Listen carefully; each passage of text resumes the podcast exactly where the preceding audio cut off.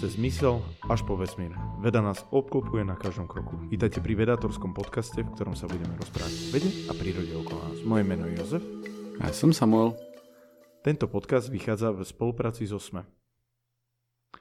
Samko, čítal Áno. si knižku? Áno. Tak sa Viem, poďme ktorú o rozprávať.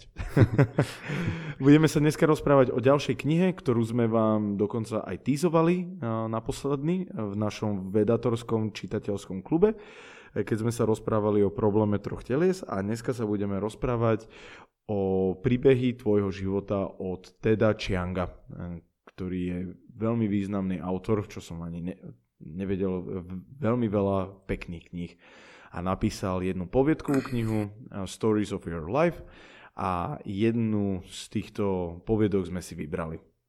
Tak. A potom napísal ešte aj druhú Výdych, tiež poviedková kniha. Áno, vynikajúca kniha. Odporúčam.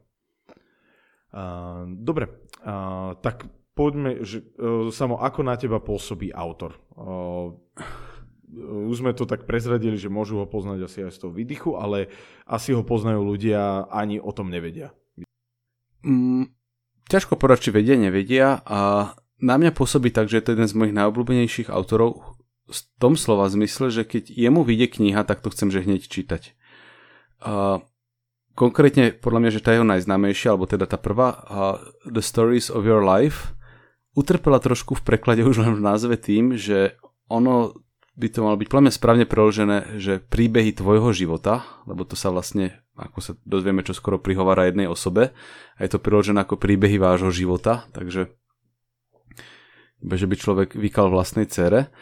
No a Ted Chiang je teda okrem toho, že jeden z mojich obľúbených autorov, lebo veľmi originálnym spôsobom píše sci-fi, tak on vlastne veľmi originálnym spôsobom pôsobí ako autor celkovo, lebo niekto z jeho slávou by si mohol dovoliť, že proste každý rok napíše nejakú knihu a bude to proste bestseller. Namiesto toho on vlastne píše len poviedky. V podstate, že odkedy začal, od roku 91, kedy vydal prvú poviedku Babylonská väža, Ceca raz za rok, niekedy s dlhšou medzerou raz za niekoľko rokov napíše poviedku a keď tých poviedok je dosť, tak to spraví knihu a tá kniha je skvelá a, a that's. Nemení sa. Aj napriek to tomu, že to je jeden z najslavnejších autorov sci-fi, ide si týmto svojím poviedkovým tempom. Hej, e, ja som možno zle začal, ja som to myslel tak, že poznajú ho kvôli filmu Arrival, Jo. ktorý je mm, na základe jednej z jeho poviedok spravený celý ten film. Áno, ale tej sa Tak, tak budeme som to rozprávať. myslel, že, že ho poznajú, aj keď asi o ňom nevedia, že proste, že... Uh, a o tejto, mm, o tejto poviedke sa dneska budeme rozprávať. Ináč ešte poviem len tak malú k jeho histórii a no, tam naozaj že takmer nič sa k nemu nedá povedať. On úplne, že ako keby sa vyhýbal všeličomu, ale vlastne on je rodený, narodený už v Amerike, ale jeho rodičia vlastne boli pôvodne z Číny, imigrovali do Tajvanu, keď utekali pred eh, čínskou komunistickou vládou počas revolúcie a odtiaľ potom do Spojených štátov. A on má vlastne vyštudovanú Brownovú univerzitu, univerzity, ak som to povedal, a, a vyštudoval počítačové vedy. Čo ja keď som čítal tie jeho poviedky, tak som si hovoril, že tento človek musí byť podkutý v nejakom vedeckom odbore, lebo je to tam cítiť v tých jeho príbehoch. No a potom áno, začal áno, písať má- poviedky a ostedy ich píše Má to taký geniálne. veľmi realistický nádych. Hej, ale že aj v podstate, že prvé sci-fi, ktoré na, na, napísal, je, že uh, Babylonská väža. A ono je to v podstate, že v istom slova zmysle fantasy, ale v istom slova zmysle sci-fi je to síce ako keby z hypotetickej minulosti, ale rozmýšľa tam v tej knihe vedecky a rozmýšľa teda, že ako by sa veci mohli diať, uberať a podobne. Dostal za ňu uh, aj cenu World Science Fiction Society, takže počiarknutie, že síce je to fantasy príbeh, ale ocenený aj science fiction komunitou. Perfektno. Tak. Perfektný vedec. Ale to, o čom sa dnes budeme rozprávať, tak to je čisté 100% sci-fi. Áno, našťastie. Uh, nič mu nechybalo, nie? Cestovanie časom v istom slova zmysle, mimozemšťania. Cestovanie v časom, troška mysteriózna, uh, výborný, výborný príbeh, výborné napísané postavy a všetko to zvládol na koľkých stranách? A Zop, 50? hej, hej, že relatívne krátka, po, no hej, že nie, nie je to ešte na román. Alebo dvojstrany, OK, no. Sú filmy, ktoré z dlhších kníh spravili horší príbeh, než sa stal z tejto poviedky relatívne krátky, ako si povedal. Áno, aj film, film bol výborný, takže ja, ja som bol ve- veľmi uh, nadšený aj z poviedky, aj z filmu. Tak povedzme si. Ja som ináč uh, najprv videl film Arrival. A ja som najprv videl film. Neviem ako ty. Ja, ja som bol presne ten, že ja som ani nevedel, že to je podľa poviedky a že to je nejaký originálny uh, mm-hmm ako výtvor a ty si mi spomínal, že a, to, to je Ted Chiang, on proste píše takéto, tak a, som si od neho knižku zohnal a som si prečítal aspoň tú jednu povedku. No dobre, o čom bol ten príbeh? Príbeh bol asi väčšina vie, ale kto nevie, na, na rôzne miesta na svete príde ve, veľmi zaujímavá mm, Loď. Vedeli, vedeli to hneď, lebo mne sa zdalo z tej poviedky, že neboli si istí, že či je to vesmírna loď. Zaparkuje na rôzne, uh, do rôznych kútov sveta, do Číny, myslím, uh, niekde do Európy, do USA. A každá vláda sa vlastne snaží nejako nadviazať kontakt s týmito uh, mimozemšťanmi. Mm-hmm.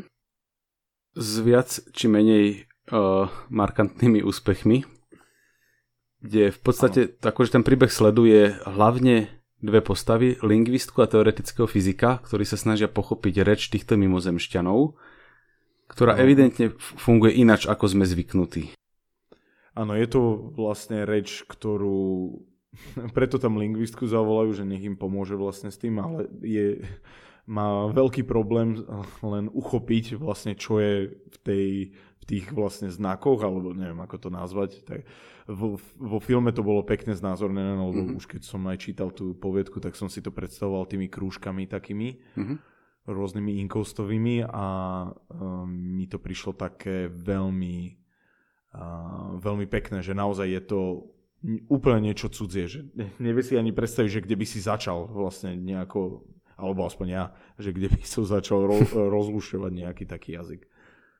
Ona, vlastne tá reč sa volala, že heptapod A a heptapod B, lebo tí mimozemšťania sa volali heptapodi, lebo mali 7 nôh. A to, čo bolo zvláštne na tom jazyku, je, že bol v niečom taký kruhový, že oni kreslili symboly, ktoré boli uzavreté do kruhu a vlastne nebol ten jazyk lineárny, tak ako u nás, že vety vystaviavame postupne a niekedy sa dozvieš myšlienku, až keď je veta ukončená. U nich, že celá, celá tá myšlienka vznikala ako keby naraz a nevedel si dopredu vlastne povedať, kým to nedokončili, že čo presne to bude. A, a u nich bolo teda dôležité to, že pochopili, že aha, oni sa rozprávajú nejakým iným spôsobom, nejakým takým uzavretým, nelineárnym, ale ako keby v odzokách kruhovým.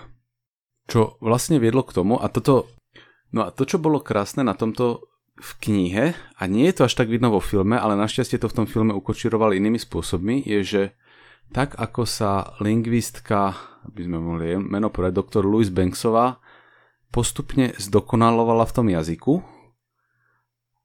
tak jej myšlienky sa čím ďalej tým viacej začínali odohrávať v minulosti a v budúcnosti. A vlastne postupne, ako sa naučila ten ich jazyk, tak vlastne začala vnímať čas nie lineárne, ako sme zvyknutí, ale začala ho vnímať vo, vo svojej celistvosti, ako keby celý naraz. Čo v... Ak si dobre spomínam, tak vo filme vlastne fungovalo tak, že nejaké riešenie si ona našeptala z budúcnosti. Nie, niečo také tam bolo. Myslím, myslím si, že niečo také vlastne ona si poradila z budúcnosti, uh, ako to riešiť, myslím. Tak. Tak čiže o, tento aspekt tam bol, že sa jej to tak rozvinulo a vlastne vyriešilo sa to, že ľudstvo sa spojilo dokopy, lebo tí mimozemšťania vedeli, že ho budú v budúcnosti potrebovať. My ešte nevieme prečo, ale oni potrebovali uhasiť medzizemské konflikty a tu sa Zem vlastne spolu operala do jedného problému a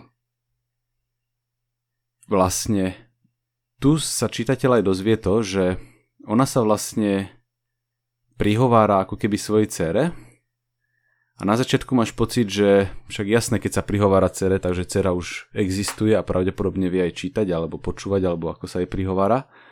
A tu sa vlastne dozvieme, že nie, že ona sa prihovára svojej budúcej cére, lebo ona už má rozvinutý ten čas dopredu, dozadu. A vlastne uvidí celú jej budúcnosť, napríklad aj to, že tá dcera zomrie predčasne, čo keď povie potom svoju manželovi, tak sa rozvedú, takže ona vlastne uvidí, že ju čakajú rôzne tragédie a aj napriek tomu urobíte rozhodnutia, ktoré vedú k tomu, že tá dcera sa jej narodí. Tam to bolo nie, že aby zachránili, eh, aby ľudstvo sa posunulo nie na nejakú úroveň. To bol taký ten, ten globálny dosah toho príbehu, ale takýto ten osobný bol, akože videl som dve interpretácie a jedna tá interpretácia je taká, že, že jednoducho, že keď vidíš ten čas dopredu aj dozadu, tak vlastne nemáš už na výber. Že už v podstate nemáš slobodnú vôľu a všetko sa deje nejako. Tak ako, už sa to nedie lineárne, už to proste je v tom rozvinutom čase. Iný uhol pohľadu na to je taký, že taký ten ľudský a podľa mňa, že úplne že zdrvujúci a v tomto sa pre mňa, po prečtaní tohto sa pravdepodobne pre mňa Terčank stal jedným z mojich obľúbených autorov, že a ona aj keď si bola vedomá, že ten život je ciery, bude viesť k mizérii, tak zároveň bude viesť k mnohým skvelým veciam a preto za to stojí čo je vlastne niečo, čo platí pre každého z nás, že každý bude mať život, ktorý nám ešte prinesie strašne veľa útrap, ale zároveň prinesie strašne veľa pekného a teda to stojí za to. Mm-hmm. A on vlastne využil... Do budúcnosti aj do Áno. Vlastne všetky tie alternatívy, nie alternatívy, ale že všetko, čo sa stane. Že keď už to máš možnosť zvážiť vo svojej celistvosti, tak to jednoducho stojí za to. A v tomto mi príde, že toto je tá vlastnosť skvelého sci-fi, že ty využiješ to sci-fi, na to, aby si zobral nejakú, nejakú hlbokú ľudskú vec, emóciu, princíp, nejakú skutočnosť a týmto ju úplne, že vypichneš. Uh, v tomto prípade to bolo teda o tom, že vlastne robíme rozhodnutia, ktoré vieme, že môžu viesť aj a budú viesť aj k niečomu zlému, ale budú viesť aj k dobrému a preto sme ich ochotní urobiť a že ten život stojí za to aj napriek komplikáciám, ktoré zo sebou prináša. A toto je vo všeobecnosti podľa mňa, že jedna z najužitočnejších vlastností sci-fi a fantasy kníh, že oni sú akože zaujímavé aj nad tým, že rozmýšľať, ako môže fungovať iný svet, ale oni zároveň dokážu priviesť pozornosť na nejaký reálny aspekt nášho sveta, napríklad, že pán prstenov o tom, ako moc dokáže ničiť ľudí, ako ich láka a ako sa niekedy s ňou ťažko a niekedy ľahko vyrovnáva, hej, presne. Čiže vlastne, že to, čo napríklad na pánovi prsteňov je pre mňa zaujímavé, sú všetko ponaučenia, ktoré sú plne aplikovateľné v našom svete. A to isté podľa mňa platí aj pre toto sci-fi, že, že ten ľudský aspekt je absolútne nie sci-fi, je úplne že reálny, ale ten sci- to sci-fi bolo nástroj na to, aby bol úplne že vytrhnutý a vložený čitateľovi pred tvár.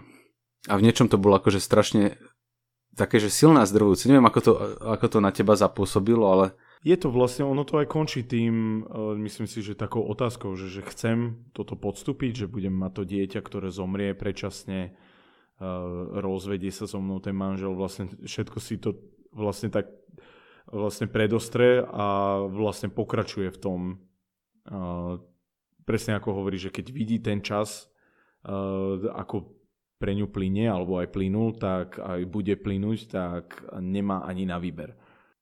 Tak. No. No a zároveň to bol príbeh, kedy som nadobudol silné porozenie, že tento človek musí mať vyštudované niečo vedecké, čo sa mi vtedy potvrdilo. Lebo... Ja hneď, keď som videl tie grafy. tak ale tomu tam mohli, vieš, niekde už potom len akčný grafik dorobiť. Lebo ja som sa smial, že jediný ale že tento príbeh... s vedeckým základom musí dať graf do poviedky. je vlastne, hej, tam bol ten Fresnelov princíp, že? Áno, áno. Áno, áno, tomu sa hneď dostaneme, že presne, že tam boli že tri zaujímavé úrovne vedecké v tomto. Prvá je taká, že je známe, že je vzťah medzi tým, akým jazykom rozprávaš a ako ti funguje mysel. Že keď sa vlastne rozšíriš svoju slovnú zásobu, tak sa naučíš nové koncepty, ktoré ti umožňa efektívnejšie o niečom rozprávať. Podobne ako keď degustátor spoznáva nové chute, tak keď človek spoznáva nové slova, tak vie lepšie niečo identifikovať, popísať, zanalizovať. A preto je napríklad, že z pohľadu antropológie strašne zaujímavé skúmať nejaké izolované kmene. Napríklad som niekde čítal o kmeni, ktorý nepoužíva prítomný a budúci čas. Že oni rozprávajú len v prítomnosti. Minulý teda, lebo si povedal, že prítomný. Hej. Hm? Že úplne inakšie skladajú tie vety a proste... Hej, ale že napríklad, že ja som o tomto rozmýšľal, že nepamätám si to 100%, ale mári sa mi, že oni žijú v džungli. A že v džungli si môžeš dovoliť nepoznať budúci čas, lebo nemusíš napríklad myslieť na to, že musíš zasieť úrodu, aby si mal, aby si mal potom čo zberať. Jednoducho ideš po džungli a môžeš možno žiť každý deň taký istý, lebo každý deň máš rovnaké možnosti získať ovoci a podobne. Takže vlastne je to nejaký ten vzťah toho, ako rozmýšľaš vo svete, svet, akom funguješ a tvoja slovná zásoba, prípadne taká tá tvoja reč, ktorú rozprávaš a zároveň aj to, ako, ako funguje tvoja mysl. Že ako sú pekne tie veci poprepájané. Mm-hmm. Napríklad až došlo, že tiež som niekde čítal, ale je to ne, prakticky nehoveriteľná hypotéza, že kedy si ľudia nepoznali modrú farbu. Keď si pozrieš veľmi staré spisy, tak opisujú napríklad more ako o, víno vo fialové a podobne. Mm-hmm. A, a ten claim v tých článkoch je taký, že kým sme nevymysleli slovo pre modrú farbu, tak sme ju proste zaradzovali iné, ale že reálne tvoj mozog ju proste interpretoval ako trošku inú farbu. Že to nebolo pre ňo niečo. Keď dáš pred ľudí dúhu, tak dúha má... Ne... neviem, to, akože ja som to tiež čítal, aj som videl o tom nejaké videá, ale neviem, mne to neprišlo. Dobre, Hej, ale, ale pri, napríklad, že pri dúhe je, že keď dáš pred Európa na dúhu a opýtaš sa, koľko má farieb, tak ti dá inú odpoveď ako niekto, myslím si, že z východnej Ázie. Ale keď dáš vedľa dvoch Európanov dú, tak Áno. si dá inú odpoveď. No, ale, no. Chá, ale chápem, napríklad v Japonsku nehovoria zelená farba na uh, semafore, ale modrá, že? No, akože a, a pri duhách niektorí hovoria, že tam 7 farieb, lebo majú slovo pre nejakú farbu tuši medzi zelenou a modrou. Mm-hmm. Takže zrazu tam naozaj ako keby vidíš opasík viacej v istom slova zmysle.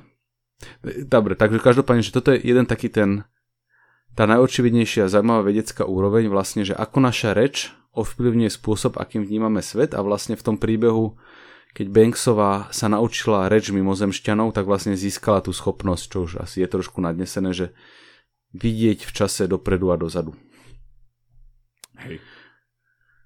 Toto je niečo, čo si odniesol aj divák z kina, ale čitateľ si, neviem odkiaľ, z knihy odniesol ešte aj tú úroveň, ten graf, čo si spomínal. To ako bol... sa láme áno, svetlo, nie? áno, áno, Fresnelov princíp, že existujú dva opisy toho, ako sa láme svetlo a prvé je také, že keď dojde svetlo na rozhranie dvoch prostredí, tak sa zlomí podľa Snellovho zákona. A druhý opis svetla je, že svetlo ide z bodu A do bodu B po takej dráhe, aby išlo za čo najkračší čas. Keď je v jednom prostredí pomalšie a v druhom rýchlejšie, tak je optimálne ísť po zalomenej dráhe. Takže jeden pohľad je taký lokálny, svetlo sa v každom bode pozrie, či sa má zlomiť alebo nie, a keď je na rozhraní, tak sa zlomí. A druhý pohľad je globálny, že pozrieš sa odkiaľ kam ide a ide po tej dráhe, ktorá je najoptimálnejšia. To nie, že by sa pozrelo reálne, ale teda odpoveď, ako pôjde slnko, ako pôjde svetlo, nájdeš tak, že sa pozrieš, aká je globálne najoptimálnejšia dráha.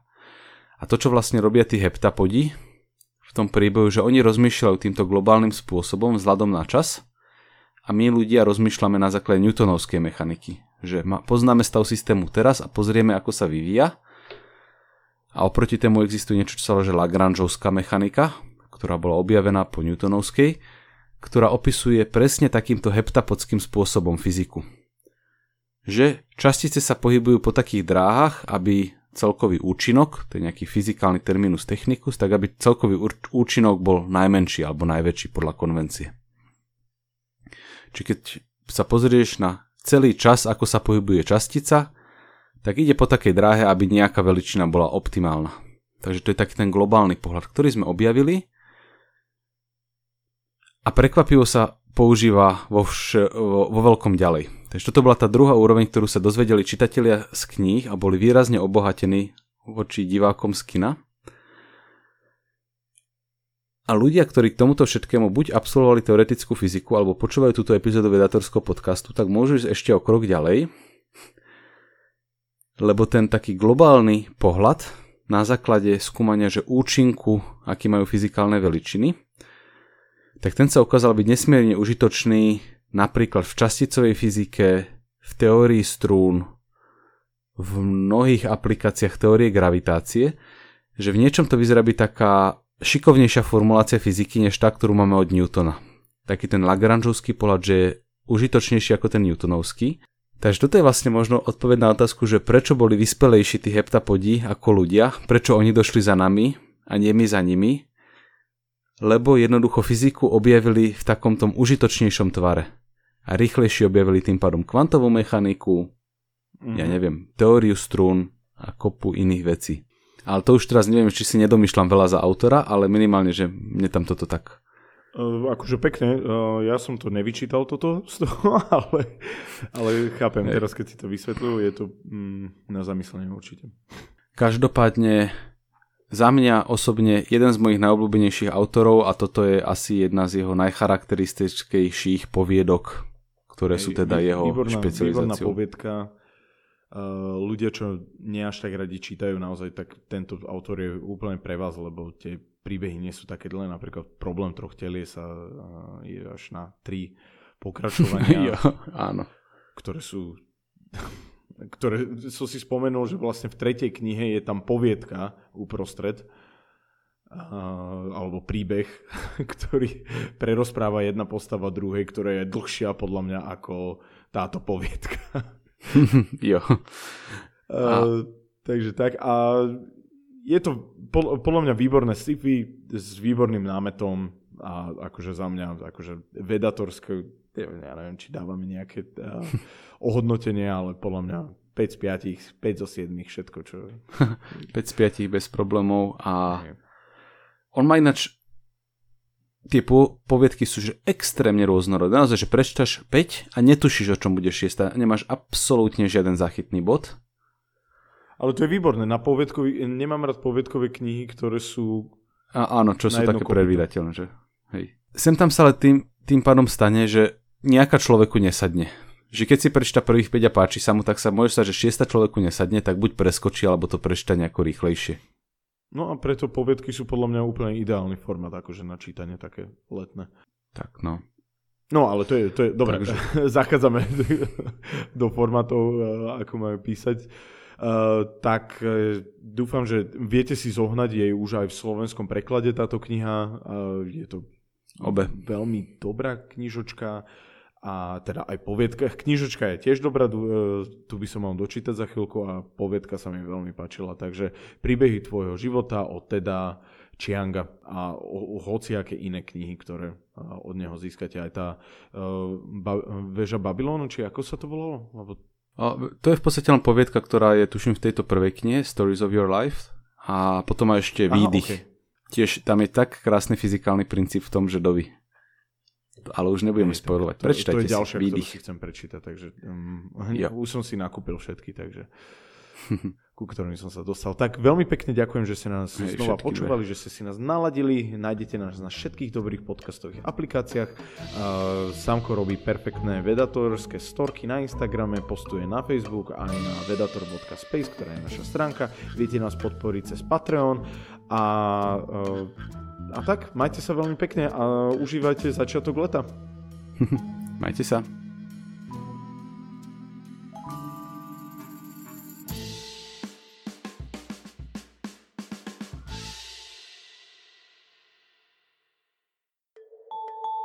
Veda nám ukazuje, že okolo seba vidíme len 4% vesmíru. Veda nám hovorí, ako sa zo šikovných primátov za milióny rokov stali moderní ľudia. Veda nám prináša vakcíny a lieky, uľahčuje život, naznačuje, ako bojovať s klimatickou zmenou. Ja som Tomáš Prokopčák a vedu milujem. Preto vám každý týždeň v spolupráci s našimi kolegami prinášame podcast Zoom plný najnovších a najzaujímavejších vedeckých objavov. Zoom nájdete nájdete každú stredu na webe Deníka Sme alebo vo vašej podcastovej aplikácii.